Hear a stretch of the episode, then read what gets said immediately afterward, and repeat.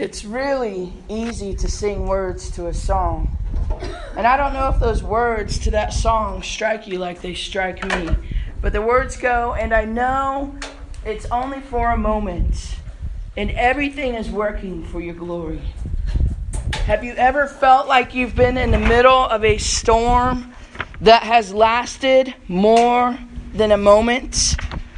What do you do when God doesn't answer your prayer?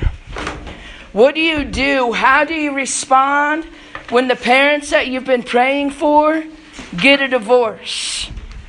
How do you respond when the doctor says it's cancer? What do you do when your loved ones end up in jail, addicted to alcohol and drugs? Where do you settle in your heart when the storm lasts beyond a moment? We've talked a lot this weekend about hope. And Mike has thrown out a rope and, and he's demonstrated that we can put our hope in lots of people and in lots of situations. But the fact of the matter is this anything or anyone that we put our hope in outside of Jesus Christ will never, ever last. When there's a diagnosis of cancer, your social status means nothing. Some of you understand that. When your parents get a divorce after you've prayed all this time, how many followers you have on Instagram means nothing. When someone you love and care deeply for is addicted to alcohol or drugs, it doesn't matter what kind of shoes you wear. It doesn't matter if you have the latest and greatest iPhone or Droid or the Yeezy Jeezys on your feet. If you have your hope in anything or anyone but Jesus Christ, it will fail and your life will be in shambles. I know because that's me. That was me a long time ago. And for some of you tonight, here's what I know. Some of you don't really know and understand who Jesus Christ is. Because during worship, we're too busy talking and we're playing around and we're clowning around. And I get that some of us don't like to sing. I get that some of us don't have a voice. But when you understand who God is and who you're not, your only response is pure and genuine worship, and it has nothing to do with music. There are literally thousands of people tonight in the world who live in closed countries. North Korea, for one. And what that means is this if they get caught with the Bible in their hands, their life is over. People in the Middle East are asked one question Do you know Jesus Christ? And if they say yes, their heads get chopped off. But it's cool because we're at Howdy Weekend Camp. We're rocking the t shirts and the tennis shoes, and we all got crazy sunburns from the blue hole today. And frankly, I don't feel like singing to Jesus tonight because I'm tired.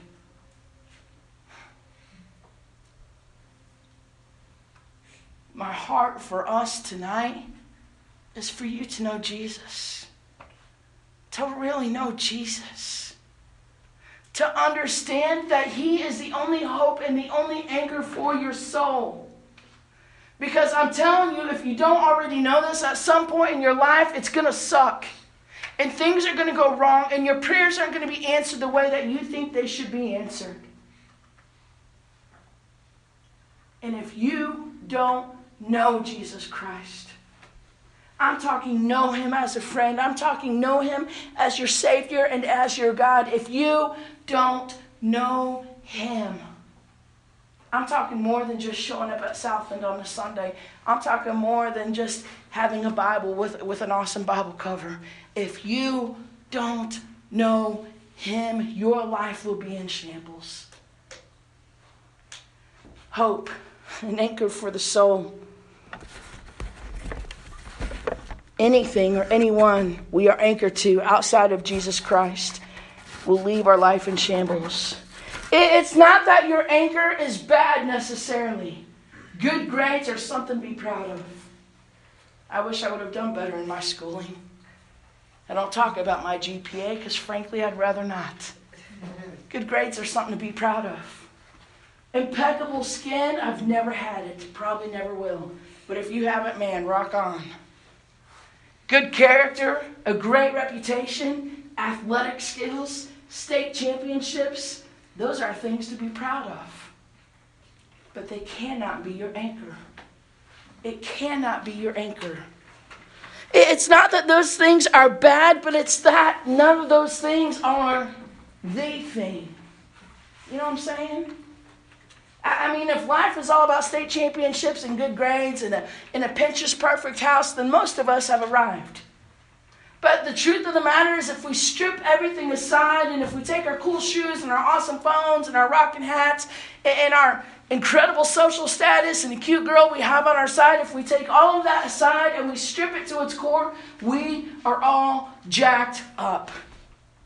Myself at the top of the list.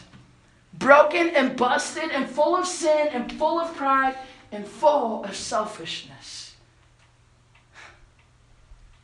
full of selfishness. Maybe you're like me and you've forgotten the beauty and the wonder of who Jesus Christ is. Or maybe you've never known him, but tonight we're going to take a look at who Jesus is. There's lots of names for Jesus in the Bible. Some are in Hebrew, like El Elohim, Jehovah Jireh, uh, El Shaddai, okay? But I made a list of English ones. And here are some of the names of Jesus the Alpha and Omega. That means the beginning and the end. Can I get some lights, please? The Rose of Sharon, the King of Kings, the Lord of Lords, the God of the unshakable government. Jesus reigns forever. And, nobody can ever dethrone Jesus Christ. Nobody can ever kick him out. Nobody can ever be like, boo, God, we don't like you. We're going to choose a different God. Like, just because people say Jesus isn't God doesn't mean that he's not God. He, he sits on a throne forever and night and day and all day long and all night long. When we go to sleep tonight, all of the angels in heaven declare, Holy, holy, holy is the Lord God Almighty who was and is and is to come. And they never stop saying that. Not because they're robots, because that is who Jesus is. The God of the unshakable government. He's our high priest. He is a friend that sticks closer than a brother. Man, if you don't know Jesus as your friend, you're missing out. He is the, your rescuer. He is our redeemer, our savior. He is the lion of Judah. He is the one who walks on water and the one who calms storms. He is the waymaker the child blesser. We could even say the baby knitter. He used his very big hands to knit you together in your mother's womb. And when he looked at you, he said, It is good. I do good work. Doesn't matter if you hate yourself. When Jesus Christ looked at you after he formed you in your mother's womb, he said, Man, I did a great job. Look at my kid. That's my kid. Jesus, He is the crowd feeder, He's the healer. He is the wine and the bread and the blood poured out for us. He is the giant slayer. I don't know if you know this, but Jesus is way bigger and way stronger and way more powerful than cancer. As incredibly powerful as Hurricane Harvey was, I read something where it says that Hurricane Harvey affected 46% of the population of Texas. That's bananas. And that was a really big storm. But as big as that was and as strong as it was, it pales in comparison to Jesus. The strength and the power that he has. He is the Son of God, the Son of Man, the Logos, the Word, the Word made flesh. Jesus is Master, Lord, the Christ, the Lion and the Lamb, the Almighty One, our advocate. Jesus is the one who never stops praying for you. Did you know that? Have you ever thought, man, I wish someone would pray for me today? I'm having a bad day. Well, great news. Jesus prays for you every single day. And when everyone else throws in a towel on you, and when everyone else gives up on you, yourself included, Jesus steps in and says, No, you know what? This is my child, and I'm working on them. They're going to make it. I mean, what a God. What a God. He's our advocate. I love that. He is the author and perfecter of our faith. He's the one writing your story, and it's good. It is good. He is authority. He is the beloved Son of God, the bread of life.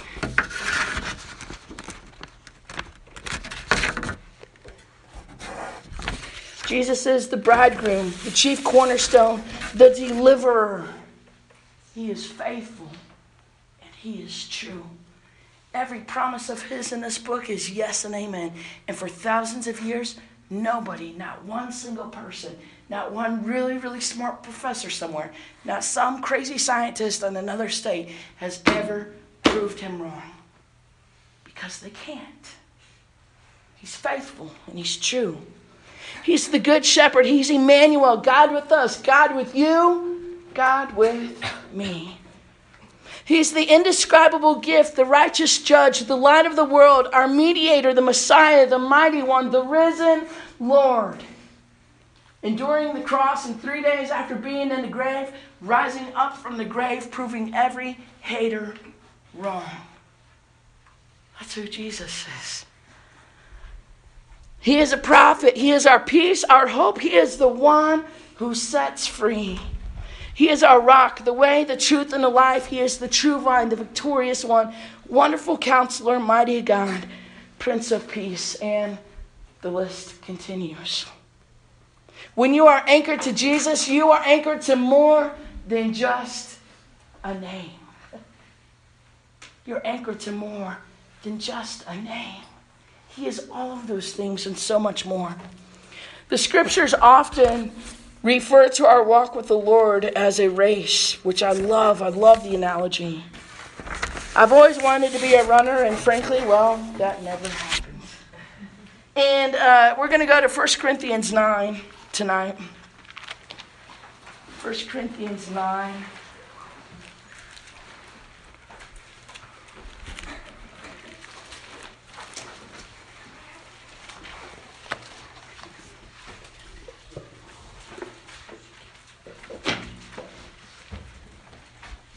And we're going to pick up in verse 24.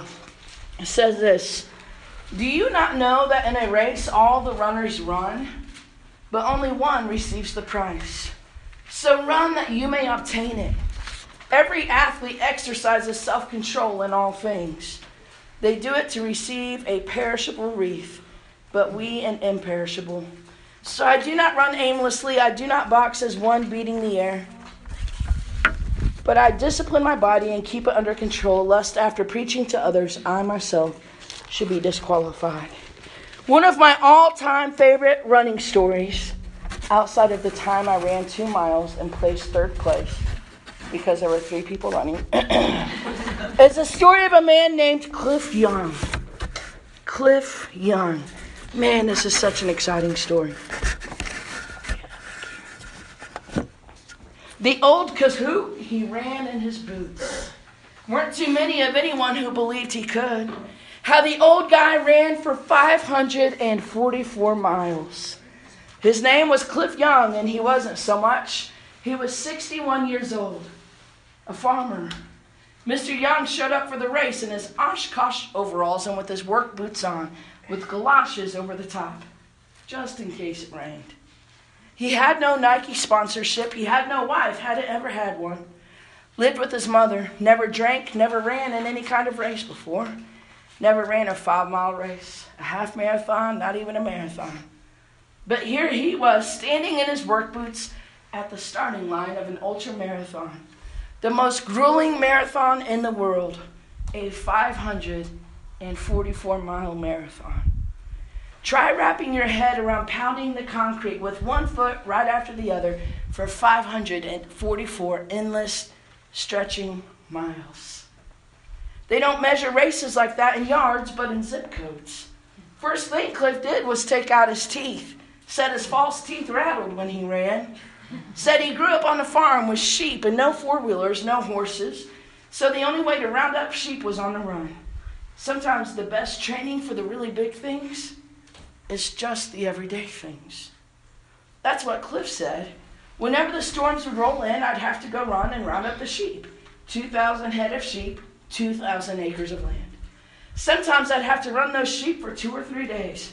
I can run this race. It's only two more days. Five days. I've run sheep for three. Got any backers? Reporters asked as they shoved their microphones around old Cliff like a spike belt. No.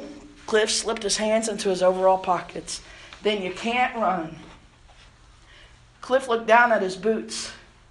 Does man need backers or does a man need to believe? What you believe is the biggest backer you'll ever have. The other runners, all under a buffed 30 years of age, they take off like pumped shots from that starting line, and scruffy old Cliff staggers forward. He doesn't run, shuffles, more like it. Straight back, arms dangling, feet awkwardly shuffling along. Cliff eats dust. For 18 hours, the racers blow down the road, far down the road, and old Cliff shuffles on behind. Come the pitch black of night, the runners in their $400 ergonomic Nikes and Adidas lay down by the roadside because that's the plan to win an ultra marathon to run 544 straight miles. 18 hours of running, six hours of sleeping, rinse and repeat for five, six, seven days. The dark falls in, runners sleep, cameras get turned off, reporters go to bed. And through the black night, one 61 year old man far behind keeps shuffling on. Cliff Young runs on through the night, and there is a light that shines in the darkness, and darkness does not master it. Darkness can never travel as fast as light. No matter how bad things get, no matter how black the dark seeps in, no matter the depths of the night, the dark can never travel as fast as light. The light is always there first, waiting to shadow the dark. Cliff Young runs on through the dark because he didn't know you were supposed to stop. The accepted way professional runners approached the race was to run 18 hours, sleep six for seven days straight. But Cliff Young didn't know that. He didn't know the accepted way. He only knew what he did regularly back home, the way he had always done it. You run through the dark. Turns out when Cliff Young said he gathered sheep around his farm for three days, he meant he'd run across 2,000 acres of farmland for three days straight without stopping or sleeping, without the dark ever stopping him. He gathered sheep by running through the dark. So, along the endless stretches of highway, a tiny shadow of an old man shuffled along, one foot after another, right through the heat, right through the night. Cliff gained ground. Cliff gained ground because he didn't lose ground to the dark. Cliff gained ground because he ran through the dark. And somewhere at the outset of the night, Cliff Young in his overalls, he shuffled past the toned runners half his age. And by the morning light, teethless Cliff Young, who wasn't young at all, was far ahead of the professional athletes. For five days, 15 hours, and four minutes straight, Cliff Young ran, never once stopping for the dark, never stopping until the old sheep farmer crossed the finish line first. He finished first, beating a world record by two whole days. The second place runner crossed the line nine hours after Old Cliff. And when they handed Old Cliff Young his $10,000 prize, he said he hadn't known there was a prize. He had just ran for the wonder of it said that all the other runners had worked hard too, so Cliff Young waited at the finish line and handed each of the runners an equal share of the $10,000. And then the old cahoot in boots walked away without a penny for the race, but with all the hearts of the entire world. While others run fast, you can just shuffle with perseverance. While others impress, you can simply press on. While others stop for the dark, you can run through the dark. The race is won by those who keep running through the dark. Could be the year to pull a Cliff Young. When those reporters asked old Cliff that afterward, what had kept him running through the nights, Cliff had said this I imagined I was outrunning a storm to gather up my sheep. As incredible and inspiring as this true story is, It reminds me of a greater one. There is a greater one than Cliff Young who ran through the dark. And his name is Jesus Christ. He ran through the dark because he loves you and he loves me. And you've heard this story a million times, I'm sure, but see, when God created the world back in Genesis 1, it was perfect harmony. It was beautiful. And, and it, was, it was breathtakingly beautiful. And Adam and Eve walked in the cool of the day with God and they had perfect fellowship with the Father, but there was one rule don't mess with that tree. And Adam and Eve, because they're sinful and broken, just like you and I, they messed with that one tree. They were robbed of an entire garden because of one tree. And God, in His sovereignty and in His mercy, didn't end it there. He could have squashed us under His big thumb. He could have spit on us. He could have stopped us under His foot. He could have just tossed us like a wad of paper into the trash and said, never again. He didn't create man because he needed us or because he was some psychotic, lonely God like, oh, I better make billions of people because I'm kind of bored, or someone play bingo with me. No, he created you so that you could be like him, so that you could live like him. Because the reality is this every second there are thousands of people dying, and they're going to hell, and they're going to burn in hell forever because they don't know Jesus Christ. They're not out of camp this weekend.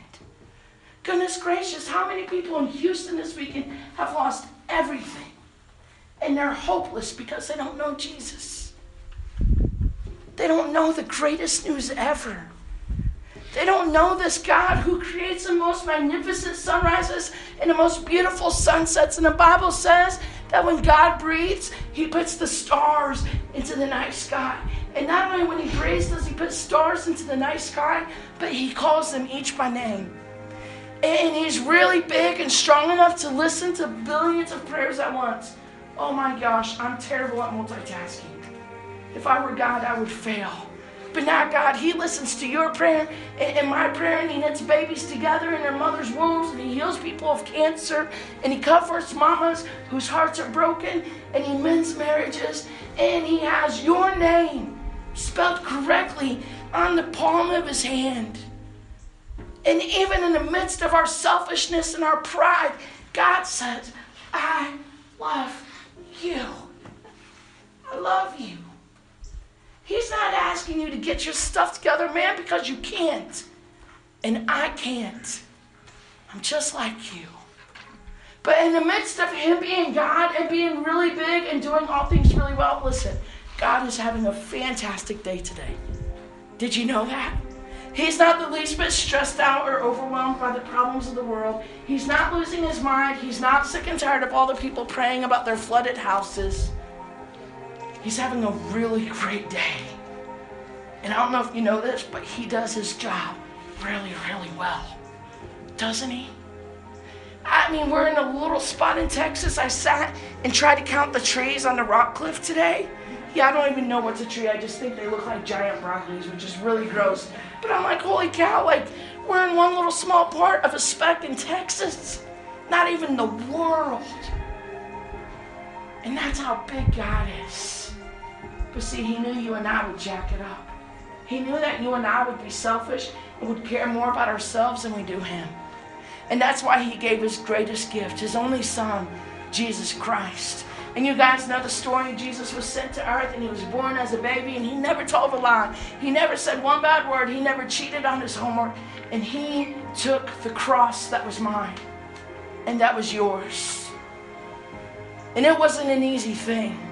It wasn't like it was just a bad day because, oh, Jesus had to endure the cross. No, they beat the snot out of him and they pulled his hair out of his beard, out of his face, and they mocked him. The same people that Jesus healed and he blessed and he fed, the same people turned their backs on him and they made fun of him.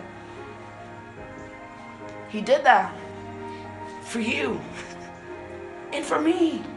Holy cow, that's incredible news. And the best part is, you don't even have to figure it out, it's a gift. It's a gift. Jesus says, I died for you to save you so I could forgive you from your stuff, so I could save you from yourself. And that same Jesus tonight invites you to come. to be loved as you are, right where you are. Some of you, it's really hard for you to understand the love of Jesus because your homes are really jacked up. I get that. But just because you don't believe it to be true doesn't mean it's not true. And just because you don't feel like it's true in your heart doesn't mean it's not true. Jesus loves you just as you are. I lost another hair today. I saw it on my shirt while I was counting trees off the cliff. And you know what Jesus did? Minus one for Tara. He numbers the hairs on your head. The Bible says in Psalms that he sees when you go to bed and he sees when you wake up, not because he's some sort of creep, but because he loves you and he knows you and he delights in you. He sings over you, he dances over you. That's incredible love. In the midst of your failures and your shortcomings and your selfishness and your pride and your sin, Jesus thinks about you. And when he thinks about you, he smiles really big. It's like, yeah, that's my kid down there. I'm working on him. We'll figure it out. That same Jesus tonight invites you to come to be anchored to the only one, the only one true God, the sure God, Jesus Christ, King of kings and Lord of lords. He is not a fat golden statue. He is not a God that we have to face east or west seven times a day. He is the one true God. And He invites you to come, to be anchored to Him, to find hope again, to be restored into right relationship with Him, to simply be His. God is not like man that he should lie. His word is 100% yes and amen true. And he will never, ever change his mind about you. He will never stop being the God who saves the day because that is who he is. And no matter how many times you turn your back on him, he will never stop loving you. So I'm about to pray, and here's what we're going to do. Tonight, I'm inviting you. Actually, it's not me, it's more Jesus who's inviting you. Some of you have never accepted Jesus Christ as your personal Lord and Savior. You've never surrendered control and said, okay, God, you can be God. I'm sorry. Would you forgive me? And would you make me brand new?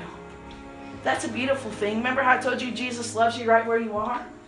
Well, he's a, he doesn't just leave you that way, He makes you brand new. Man, if y'all really knew my story, I'd be the last one up here saying a word. Addicted to alcohol, drugs, cigarettes, angry, bitterness, resentment, unforgiving. But praise God, the old has gone, the new has come, and that's not Tara anymore. That's not my identity. Because Jesus loved me enough, he said, All right, Terry, come here. Let me give you a new heart. And he gave me a new heart, and, and he, he, he restored me. So the invitation is this some of you tonight, it's an invitation for you to place your hope and trust in Jesus Christ for the first time. That means you're that means there's a line right here and, and you're gonna step across because some of you you be walking this line like this. Like Sundays, you're like, yeah, I'm cool, I love Jesus, I'm gonna go to Southland. Then Monday and Tuesday come and you're like, uh, nope, Jesus, I don't know him. Uh, and you're dropping F bombs and doing whatever you do. You know what I'm saying? Like so the invitation is for you to just step over the line and say, okay, Jesus, I give up. You're God and I'm not. Would you forgive me? And guess what? He'll forgive you. And he'll give you brand new life. And it's beautiful. And for some of you, you've done that a long time ago. But if you're being honest, you know that you haven't walked in a way worthy. You, you haven't represented Jesus in how you live. If you're being honest, you just came to this camp to hopefully find a boyfriend or a girlfriend or just to get out of your house. Real talk. Tonight's an invitation tonight for you to rededicate yourself, to, to come to terms with who Jesus is and who you're not, and, and to say, God, I'm sorry, and can we start again? And He never runs out of chances. My favorite thing about you being anchored to Jesus is this you will never crash when you are anchored to Jesus. Never. Fail proof. 100% money guarantee, although no money is involved because it's a free gift. So I'm going to pray, and then if that's you, if you want to give your life to Jesus for the first time, I'm going to invite you to come. And when you come, you just come kneel at that cross, and your adults, your friends are going to come pray for you. So that's option number one. Option number two is if you want to recommit your life to Jesus Christ and, and make things right with Him, if you want to be restored in right relationship with Him. And, and if, for those of you not making any of those decisions, that's cool, but I'm asking you to just sit there be quiet and listen to the words of the song and just pray. Use this time to connect with the Lord. Okay? God, thank you for tonight. And God, man, you are incredible. You're the best thing that's ever happened to me. Thank you. God, would you restore your children tonight? For these students, God, may they not miss this opportunity to be restored to you as the anchor. God, we love you. In Jesus' name, amen. If that's you, come on.